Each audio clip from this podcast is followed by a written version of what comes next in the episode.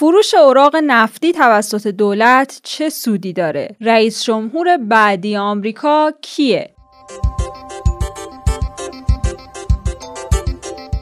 سلام من زهرا ادیب هستم و شما امروز دوشنبه 20 مرداد ماه پادکست خبری پادیو رو میشنوید. ولادت امام موسی کاظم علیه السلام رو هم بهتون تبریک میگیم. در پادیو امروز از مصاحبه با دکتر اسفندیار خدایی کارشناس مسائل آمریکا، افشای جزئیات گشایش اقتصادی دولت، شوخی زننده مجری صدا و سیما و معیار اعلام آمار فوتی های کرونا رو براتون خواهیم داشت.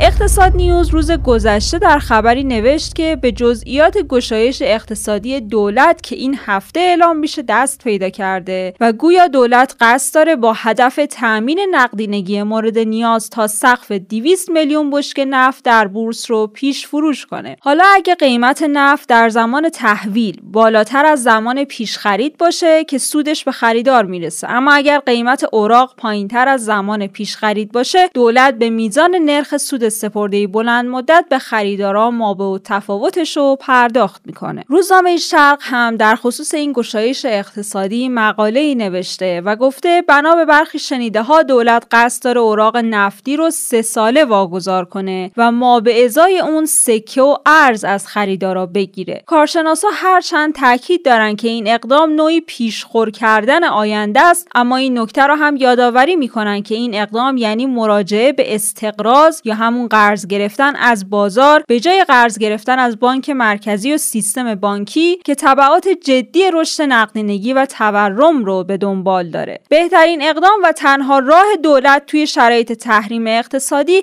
همین راهه. با این حال برخی کارشناسا هم تاکید دارن که دولت باید دنبال انتشار اوراق روی فراورده های نفتی باشه و از خیر نفت خام بگذره چون این بخش برای مردم قابل درکتره. علیرضا توکلی کاشی کارشناس مسائل مالی در گفتگو با روزنامه شرق درباره اوراق سلف نفتی میگه اوراق سلف نفتی اوراقیه که شرکت ملی نفت منتشر می‌کنه. به این معنا که محموله های نفتی رو ارزش گذاری و پیش فروش می‌کنه و پولش رو امروز دریافت می‌کنه. عموما سررسیدش سال آینده است و تا امروز بیشتر از یک سال نبوده. البته از نظر تئوری این امکان وجود داره که سررسید اون بیشتر از یک سال هم باشه. شخصی که امسال اوراق رو می‌خره مراجعه می‌کنه و نفت رو تحویل می‌گیره که در این صورت برای تحویل نفت یه استانداردهایی هم در نظر گرفتن. چون اون محموله های نفتی صادراتیه. بنابراین کسی که یه حجم مشخصی نفت و خریده باید ثابت کنه که تجهیزات لازم برای تحویل و صادرات اون نفت رو هم داره. دوم اگه شخصی نخواد نفتی که خریده تحویل بگیره شرکت ملی نفت توی زمان مشخص یا نفت رو با قیمت روز محاسبه می‌کنه یا با قیمت همون روز اول پیش فروش به همراه حداقل 20 درصد سود اوراق رو باز خرید می‌کنه. حتی این کارشناس هم تاکید کرده که در حال حاضر و در شرایط کنونی ایران چاره ای به جز این اقدام نیست و دولت مجبور در حال حاضر از بازار قرض کنه و در آینده اصل و سودش رو برگردونه. این راهکارم مختص ایران نیست و تو خیلی از کشورهای مختلف جهان اتفاق افتاده. بایدن یا ترامپ رئیس جمهور بعدی آمریکا کیه؟ گزارش های زیادی این روزا از صحبت های مختلف کاندیداهای ریاست جمهوری آمریکا برای احتمال کسب رأی بیشتر تو انتخابات ریاست جمهوری منتشر میشه. اینکه کی تو آمریکا رئیس جمهور میشه معمولا برای ایرانیا خیلی مهمه. به تازگی ترامپ گفته که اگه رئیس جمهور بشم توی چهار هفته یه توافق جدید با ایران امضا می‌کنم. سراغ دکتر اسفندیار خدایی کارشناس مسائل آمریکا رفتیم تا در خصوص صحبت کنیم. آقای خدایی نظرسنجی ها در آمریکا وضعیت آرای ترامپ و بایدن رو چطور پیش بینی می‌کنن و اقبال کدوم یکی از این دو نفر بیشتره؟ نظرسنجی هایی که در آمریکا انجام شده از جمله نظرسنجی فاکس نیوز که حامی ترامپ هست حکایت از این داره که وضعیت بایدن بهتر البته اختلاف هم نسبت به دفعه قبلی که هیلاری کلینتون حدود دو درصد بود اینجا بیش از 6 درصد و 7 درصد هست. تنها نکته ای که مونده این که در ایام انتخابات چگونه پیش میره؟ چون ترامپ از نظر اینکه رئیس جمهور بوده اشراف داره به مسائل بهتر از بایدن ممکنه ظاهر بشه و حضور ذهن بهتری داره در مصاحبه ها مسئول و ممکنه در اونجا بتونه تغییراتی ایجاد کنه. البته یه سری کارهای دیگه از جمله اینکه ترامپ اخیرا دستور اجرایی صادر می‌کنه که به هر فرد بیکار آمریکایی به خاطر کرونا 400 دلار در ماه دستمزد بدن این هم می‌تونه کارهایی که به هر حال رئیس جمهوری که دسترسی زیادی به بودجه فدرال داره ممکنه از این طریق هم بتونه تغییراتی ایجاد کنه همین که دو سه درصدی بتونه تغییر ایجاد کنه باز می‌تونه سرنوشت ساز باشه. پس دقیقا مشخص نیست. اما نظرسنجی های خیلی احتمال بایدن رو بالا و آیا رئیس جمهور شدن بایدن برای ایران بهتره؟ قطعا اینکه بایدن اعلام کرده و نه تنها بایدن بلکه کنگره حزب دموکرات اعلام کرده که به دنبال بازگشت به برجام هستند. بایدن خودش از معاون اوباما بوده و در این برجام دخالت داشته و تاکنون هم گفته ها حکایت از برگشت به برجام داره. این اتفاق رخ میده و ایران هم با توجه به فشارهایی که اومده و فشار افکار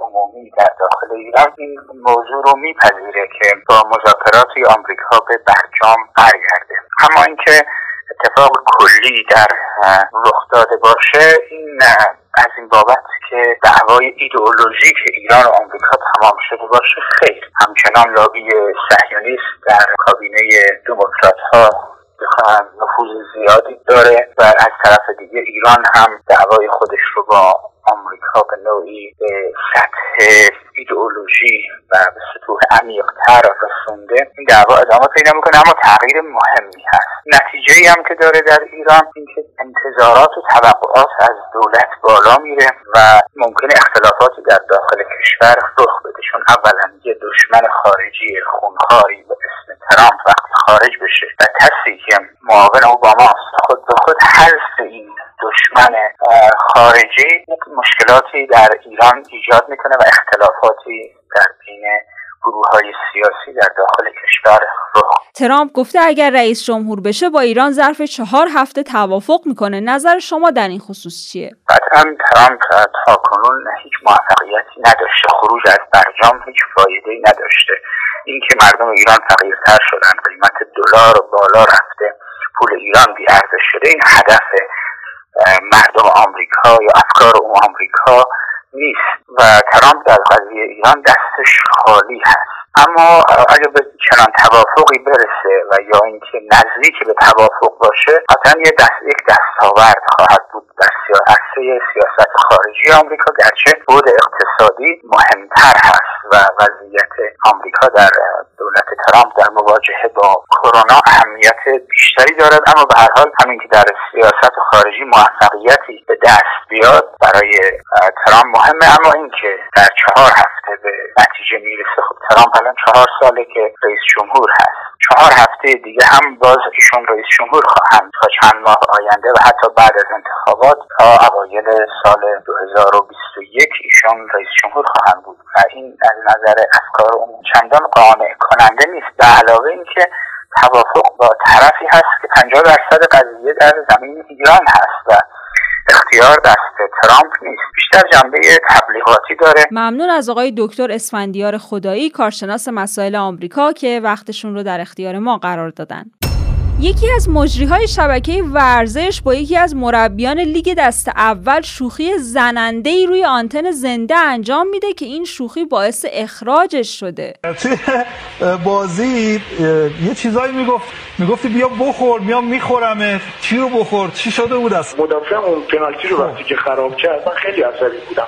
من رو کردم به به یکی از عواملی که اونجا آقای لطیفی رئیس فوتبال خب. گفتم باید اینا رو بخورن اصلا. این آه یعنی اون جمله معروف که میگم مثلا بخورش یعنی این یه اصطلاح آمیانه است آقای فروش. بین خودمون و فوتبالیستا رو به نیمکت حریف نبود که چیزی رو بخورن. نیمکت حریف ما چیکار داریم؟ بالاخره پس بازیکنتون چیزی رو پس نخورد دیگه که باختید بازی رو. نتونست بخوره.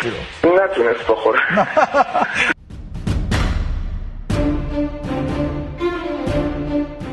پادیو رو با خبرهای کرونایی ادامه میدیم. معیار اعلام آمار فوتی های کرونا چیه؟ رئیس مرکز اطلاع رسانی وزارت بهداشت در واکنش به ادعای بعضی از افراد مبنی بر عدم مطابقت آمار واقعی کرونا با آمار اعلامی گفته تست PCR معیار اعلام آمار کرونا است و نمی‌دونم مواردی که هیچ اصالتی نداره چجوری مورد استناد بعضی از افراد قرار می‌گیره. مینو مهرز عضو ستاد ملی مبارزه با کرونا گفته هیچ کدوم از متخصصین حاضر در این ستاد موافق برگزاری مراسم محرم نیستند. قدرت سرایت ویروس جهش پیدا کرده و فوق العاده بیشتر از نوع قبلی کرونا است. تحقیقاتی روی واکسن ویروس انجام میشه و ممکنه طی چند ماه آینده به بازار بیاد. اما اینکه تا چه حد می‌تونه مسئولیت ایجاد کنه مشخص نیست.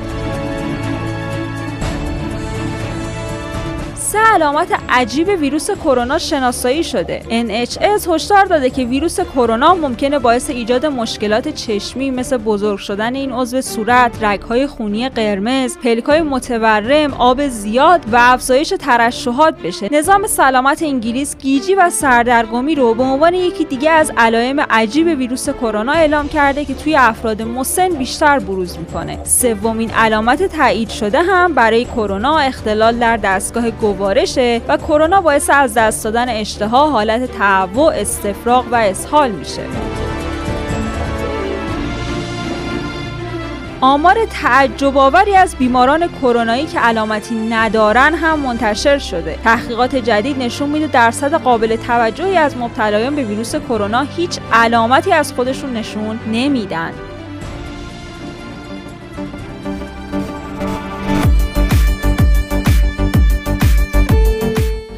وقتشه برای چند ثانیه بخندیم. والا نوشته با این قیمت یخچال و فریزر اگه فردا پس فردا دیدید تو جهاز همسرتون از این کلمن آبیا گذاشتن به جای یخچال تعجب نکنید. زیبا گفته نوشتن سوسکا هر روز خودشون رو بدون هیچ گونه خاطره ای از دیروز شروع می‌کنن. هیچ وقت باورم نمی‌شد یه روز به یه سوسک حسودیم بشه. سهیل هم نوشته از انباری واشر سرسیلند کارکرده جنگنده F14 پیدا کردم. بابام گفت تمیزش کن بذار سر جاش یه روز به دردمون می‌خوره.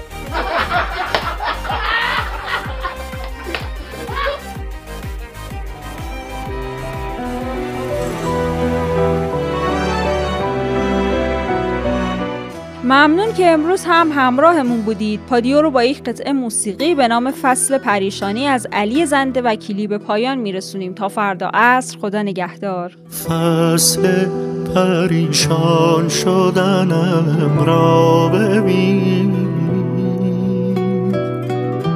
بی سر و سامان شدنم را ببین. بی تو فرو ریختم در خودم.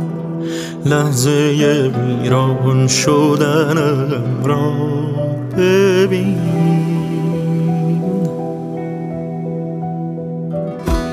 کوچه پر از رد قدم های تاست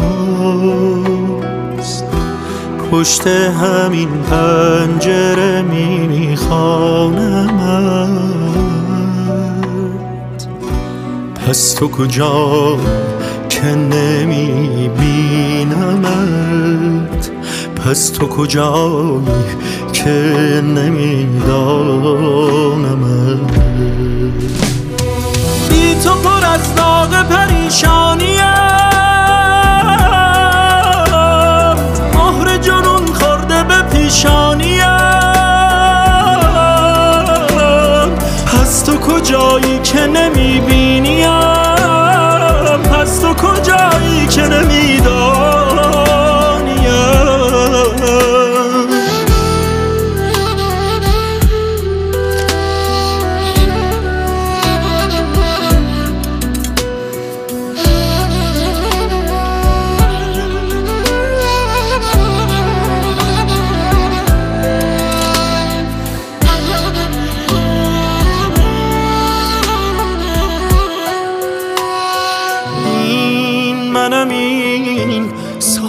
بی هم صدا.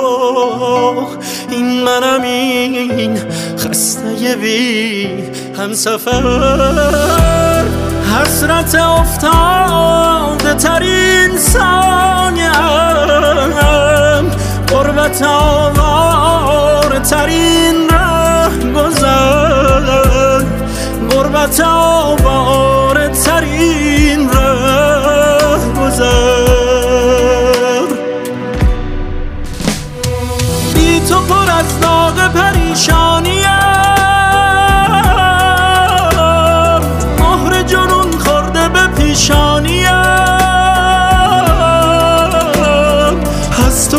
کجایی که نمی‌بینیم هست تو کجایی که نمی‌دانیم